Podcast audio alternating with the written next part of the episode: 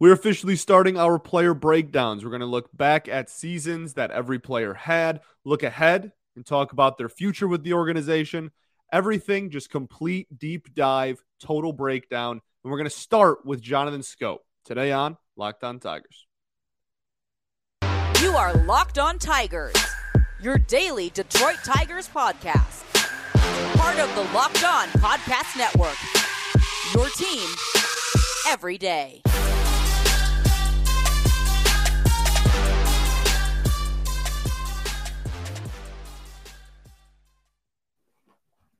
What is up, everybody?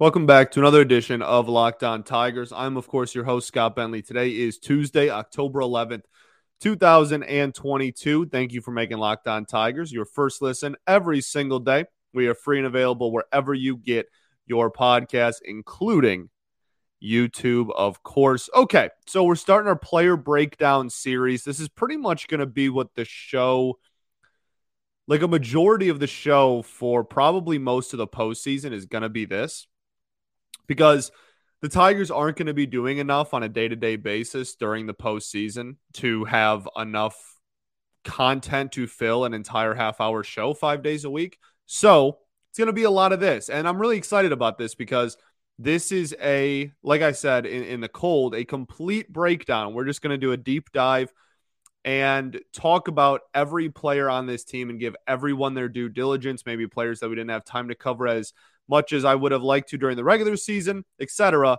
If you were on, we're going to try to get through everybody on the 40 man. Um, and if we don't have time to do that, we will certainly get through everybody on the major league roster, at least at the end of the season. But I, I really want to do everybody on the 40.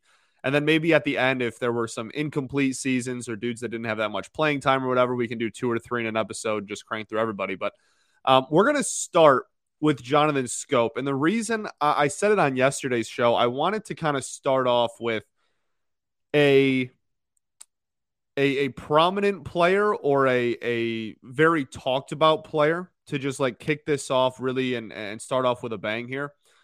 And I think Jonathan Schoop is one of the most discussed players going into this offseason for a plethora of reasons. Number one, when we come to award season, I'm going to be honest, he should probably win gold glove. like he should probably win gold glove for second base for the American League. And because he, he was phenomenal, he was elite defensively this season. But he had a, a catastrophic season at the plate. And I think it brings up a lot of very intriguing conversations about what his future is with the Detroit Tigers because you can't ignore how bad he was offensively. You can't. No amount of defense can really cover up or cancel out just how poorly he was at the dish this season. And so when we're talking about the future of the Detroit Tigers and, and what we do from here and what we need to add this offseason and whatnot, I think middle infield and, and specifically second base is one of the more fascinating conversations around this entire organization heading into the offseason. Scott Harris's first offseason. So let's get in to some of the numbers. I know that some people are really big fans of analytics, some people are not really big fans of analytics, etc. I'm going to try my best to accommodate to how like everyone sees the game of baseball and I'm going to try to do some maybe some more baseline numbers and, and some uh, not as advanced analytical numbers and then we can just talk about you know eye test stuff or certain plays etc that actually happen and then we'll also do kind of kind of look at the more analytical side of Jonathan Schoop and why he struggled. But I think it's important for starters just to go over those baseline numbers because offensively they, they were not great. So if you're looking on baseball reference, he finished with 0.2 war wins above replacement. And if you look on Fangraphs, he finished with 1.5 war wins above replacement. Now that's a very big difference between the two. Uh, that stems from a few different things. They use slightly different formulas. I personally like Fangraphs War more. than baseball reference WAR, but I don't think either should be like the end all be all to analyzing or, uh, yeah, analyzing a player. I don't think that should just be the final say in someone's value, should just be who has the higher WAR. Um, the reason why Fangraphs WAR is very high, well, considering how poorly he was offensively, is because of how great he was on the defensive side of the ball. And, and he had, like, I think he led all of baseball in outs above average, which is Fangraphs' kind of baby for um, defensive metrics and how good someone is defensively. And there's a few, and we'll get to the defense later, but uh, just the baseline numbers offensively. He had a 202 batting average, a 239 on base percentage, and a 322 slugging percentage. That combines for a 561 OPS. That is 62 OPS plus. That means that he was almost 40% worse than league average at the plate. Just unacceptable stuff. And if you remember last mid-season last year, we extended Jonathan's scope, right? We gave him a two year extension at the end or at, in the middle of last season. So he finished out last year and then had a two year extension where he was going to be under contract for this year. And then he is under contract for next season at $7.5 million AAV. Now, I was a fan of this contract when they first gave it out. I will openly admit that. I thought that he was for a team that was really just trying to get out of the gutter offensively. He was someone that had power, again, to a lineup that had zero power. When we brought in Jonathan Schoop originally, there was no pop, there was no power in this lineup whatsoever. And he was able to provide some of that. And so I, I, I liked the move initially to bring him in. I was I was pretty fine with it. And then the extension I was a big fan of too. He had a really good season. Um, and so it's so frustrating. And there, th- this is a lot of, of, this season is really frustrating, but this is definitely up there with uh, one of the bigger letdowns, I guess you would say, on the season was Jonathan Schoop's offensive performance. And I didn't expect him to take a step forward. I mean, he's 30. I think we we all kind of know what Jonathan Schoop is at this point. And I don't think anyone should have expected him to get better or improve, but if he even put up the same stat line as he did in 2021 or in 2020 in the shortened season, his first year with the Tigers, he would have been comfortably the best hitter on this team. And it comes with the hot and cold spells that that are the Jonathan Schoop experience, but I, I, who cares? It would have been something. He had a 799 OPS in 2020 and a 755 OPS last year in 2021 with a batting average of 278 exactly in each of those last two seasons. Um, I, the the biggest thing is the power. Everything really went away. The power fell off a cliff. He had what 11 home runs on the season. He had 22 in 2021 in his last full season before that. The last 162 game season before that was 2019 when he had 23. He's like a perennial like 20 plus home run guy pretty much for the last 6 years. This year he had 11. I mean, we already talked about the batting average and the on base percentage. It, it was uh, it was a very frustrating year, and there's a couple of numbers that I really want to hone in on and highlight um, eh, well, I want to talk about a lot offensively and just where it all went wrong still. So we'll get into that right after I tell y'all about our friends over at BetOnline. BetOnline.net is your number one source for your football betting info this season. Find all the latest player developments, team matchups, news, podcasts, and in-depth articles and analysis on every game you can find. And as always, BetOnline remains your continued source for all your sports wagering information with the live betting and up to the minute scores for every sport out there. It's the fastest and easiest way to check out all your favorite games, events, including MLB, MMA, boxing, and even golf. So head to betonline.net or use your mobile device to learn about the trends and action. Bet online where the game starts.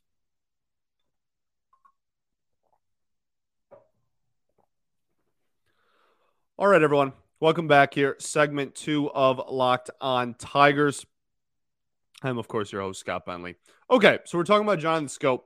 Um, I think I want to start with just comparing him to we we've kind of looked at comparing him to previous years of himself.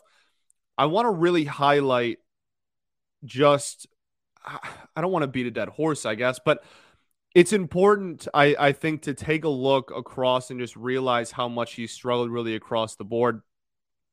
Uh, his K percentage was in the 50th percentile. So that's like pretty much the definition of league average, which is fine. But he uh, was in the second percentile in walk percentage. Now, we know Jonathan Schoop, and we know that he doesn't draw walks, and we know that he's never drawn walks. So that's not really news to us. It's everything else completely falling off a cliff that makes it more frustrating. There's a lot of people that are like, oh, you know, oh, he he swings at everything, he doesn't walk, whatever. Like, like yes, but he never has. That has never he he has always swung at everything. He's always been an aggressive hitter and has never drawn walks. But this year, the chase rate, 10th percentile, whiff rate, 24th percentile, barrel percentage, 20th percentile. Like he is in the bottom fourth or fifth in the league in pretty much everything. And last year, he was 40 in the 43rd percentile in hard hit percentage. He was in the 43rd percentile in hard hit percentage again this year. Average exit velocity 2021 it was just under 30th percentile, 28th percentile. Okay. So you're looking at about 70% of the league better average exit velocity of qualified hitters than Jonathan Schoop. This year, it was 14th percentile. Weighted on base percentage, second percentile this season. In 2021, he was 28th percentile. And and this this is when you realize, kind of going back to what Matt Shepard talked about the other day. This is when you really take a step back and you do these deep dives and you realize that he was right in his comments about okay players are looked at as good, good are looked as as great, great are looked at as all-time like iconic legends for the Detroit Tigers because his numbers aren't that great in 2020 and in 2021. In 2020, I guess in 45 games, he almost had an 800 OPS. That's not bad, but that was like our best hitter. And in 2021, we were looking around going, this dude is one of our best hitters. In 2020, he batted second a lot, third a lot. Like he, he, he was the catalyst of the offense. That should not be a thing. Jonathan Schoop should not be your best hitter on a playoff team even when he's having good years, is my point. Now, he can be a good supporting cast. And I tweeted this out going into the season. I was like, you know what, Jonathan Schoop, we might look around and realize that he's like the sixth, seventh, or eighth best hitter on this team. And that's a great sign. Little did I know that that would only be true because everyone else would be absolutely horrendous as well. But that's besides the point. It, it's just that really jumped out at me when Matt Shepard said that. And I really think that that is something that he's spot on about. And I think that Jonathan Schoop is, even aside from his struggles this season, this is a perfect example of that.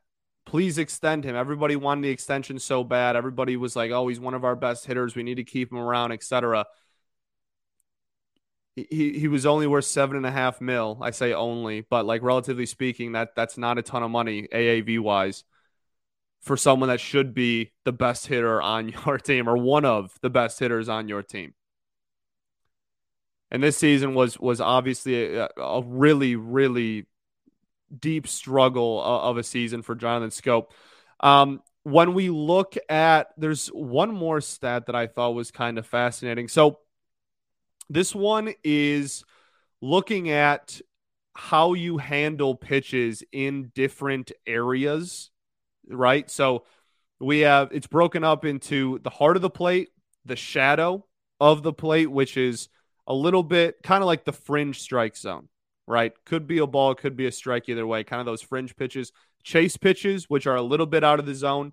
Uh, those pitches, you know, slider low and away was the Javi Baez chase pitch, right? And then we have waste pitches, which are non competitive, not even close to the strike zone. And this metric on Baseball Savant. It's called swing take, and it just breaks down how effective you are at swinging and being productive with pitches that are hittable and how much you take pitches that are chase pitches or waste pitches. So every single pitch thrown to you the entire season is given a value. And at the end of the season, they determine how many runs you either provided or didn't provide, right? If it's negative, based on uh, what your actions were and what your the production was hit single home run swing and a miss take and pitch etc to every pitch you saw so jonathan schoop saw 1789 pitches this season his run value for pitches over the heart of the plate were negative 12 that is the worst in his career for pitches over the heart of the plate the worst before this season was negative nine, and that was in 2014, his literal rookie year. So negative 12 runs, run value, I guess technically I should say, over pitches that were in the heart of the plate, very hittable down the middle pitches. That's obviously terrible. The shadow pitches, those fringe, negative 27. While that's also the worst of his career, pretty comfortably, it's also important to note that he's an aggressive hitter. That's always been negative his entire career because he swings. He goes, he's an aggressive hitter. He goes up there and swings. What makes him effective is the heart of the plate pitches he can do damage on. And he doesn't necessarily swing and miss and go and chase those crazy pitches low and away all the time. We see it sometimes for sure. But um, and the chase for this year was a plus two, and the waste was a plus six. It didn't matter because negative 12 and negative 27 run value on pitches that are strikes is horrific. That's terrible. So it doesn't even matter that he was positive in run value in pitches that were chased and wasted because he was that poor on pitches literally over the heart of the plate. And we said that a million times this year. Heart of the plate. This team can't hit fastballs down the middle. Nobody can. No one knows why, but they can't hit fastballs down the heart of the plate. It was just a struggle all around for him. And the frustrating thing is, too, when you look at like, was he getting under a bunch of pitches or was he getting on top of more pitches than he usually does? Or was he have more ground balls this year than he usually does? Or all these things where we can look at and go, oh, if he just made an adjustment and like, no, they're all his contact numbers. What happened when he put the bat on the ball is pretty similar to what he usually does. And he struck out, his strikeout percentage was 62nd percentile in 2021, 53 percentile in 2020. This year, it was right at 50. It's not like he was striking out every time he went to the plate either. It was just he could not do any damage when he put the bat on the ball. And that's why we're sitting here talking about his future. So there's the deep dive offensively. Defensively, this was a fantastic season. Objectively, this was a incredible season defensively for Jonathan Schoop. Uh, I genuinely think he should win American League Gold Glove at second base. I think, and I don't think it's particularly close either. When we look at defensive run saves for second base, he had a plus eight. That's a really solid number. And then we looked at OAA outs above average, like we said earlier, he has 27. That's the 100th percentile. 100th percentile in outs above average at the position of second base. And and you wonder like if he even had the season that he had last year offensively. If he even had a 760 OPS, a 750 OPS, a 740 OPS, how valuable he could have been. I mean, you're talking about a dude that that had a 5 what what do we say? 560 OPS, 561 OPS and still was like a win and a half of value because of how good he was defensively. But his OPS drops 200 points in a season. So here we are. Really disappointing stuff. Let's talk about the future and what to do at second base, where Jonathan Schoop fits into the plans of this team. We'll do that right after this.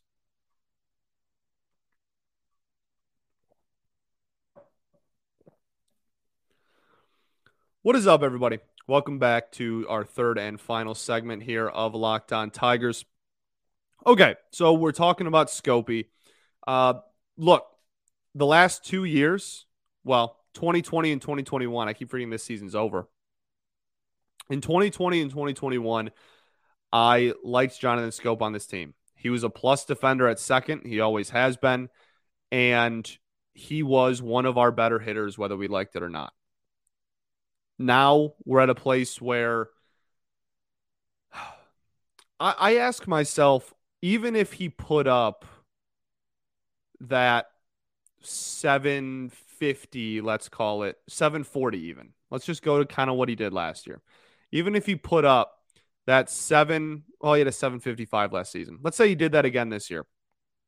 How confident would I be that he was going to be on this team next season? I think there is a legitimate possibility that even if he hit well, he would be great trade bait because you're talking about, again, uh, coming off an elite defensive season. If he had those numbers, you're still talking about over the last, like, really since Robinson Cano's decline, like in the last five seasons, I think he leads all of second baseman in baseball in home runs. Like, you're getting pop out of a position that doesn't usually provide power. You're getting really good defense. Um, and if you are a team that already has a good offensive core, you don't need him to be the best player on your team, the best hitter in your lineup. You don't you you can afford to have him be the sixth best hitter in the lineup and, and bat in the six hole, right? and you'll get still plus defense and and run he'll run into 20 homers out of your six hole like that would be incredibly valuable i think for a team that was contending maybe just didn't have a second baseman already had a really good lineup wasn't really relying on him to be the breadwinner for that you know what i mean and I, I think he would be really good you know scott harris comes in can trade him away get some pretty decent value for him Unfortunately, he did not hit very well this year. He did not have a 755 OPS this season, and it was 560 instead. So when we're talking about what to do with him this offseason, I totally forgot to give my letter grade, which I said I was going to do at the beginning of the episodes for these. Letter grade for Jonathan Schoop on the season. We're going to give him a D the only thing saving him from an F is the fact that he was an elite defender. If you even want to say D minus, fine, but I can't fail someone who is again should probably win Gold Glove. Can't give a complete F, but about as bad as you can get without being a complete failure with no value to the team. But he did provide some value, so we're gonna go D minus.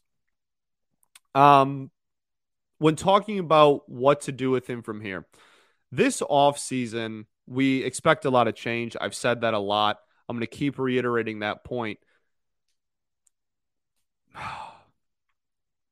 If I had to put a number, okay, zero through 10 on likelihood that Jonathan Schoop is on this team on opening day next season, right?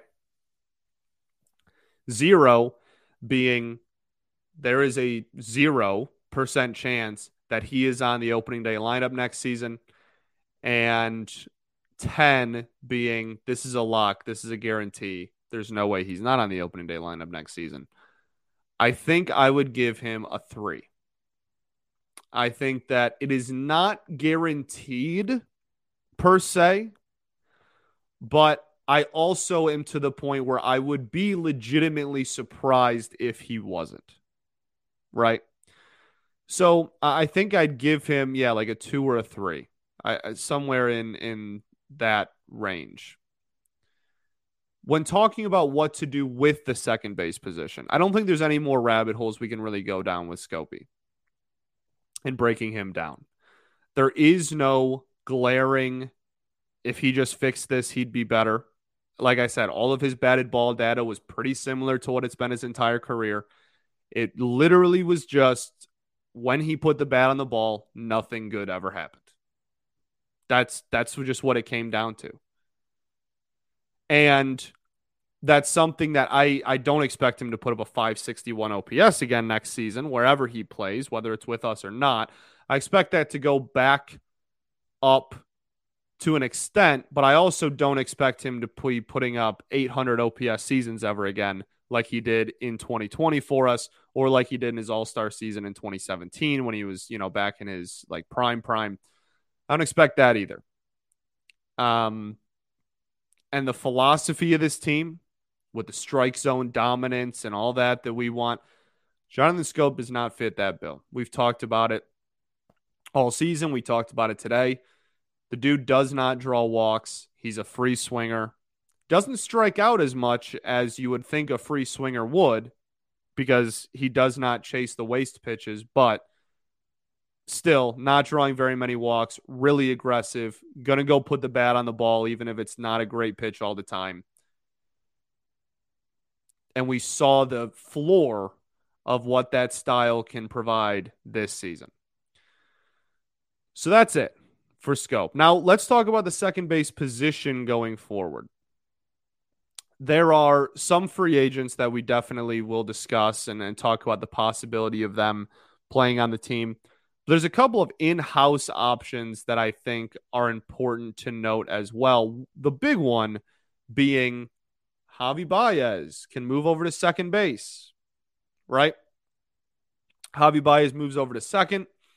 Um, then you go and sign a shortstop again for the second offseason in a row. But you go and sign a shortstop that's not going to lead the league in errors, uh, not going to have the throwing problems that Javi had. He has Javi has great range and a great glove, but maybe if you shorten the distance he has to throw the ball, then the throwing errors would go away. Maybe, who knows?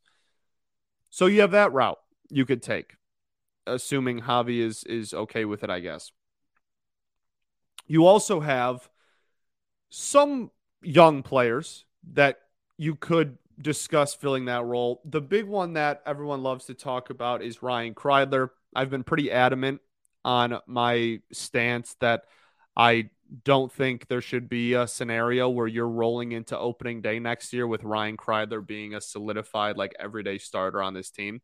And again, that's not to mean that's not to say that he can't become that eventually. And we'll do a player breakdown on Kreidler at some point too. But for where it stands right now, uh, he has not even remotely come close to producing the offense that is required to be an everyday starter of an 162 game Major League Baseball season. So um, I don't think that that's an option. I don't think that that's justifiable to roll into spring training with that being the plan.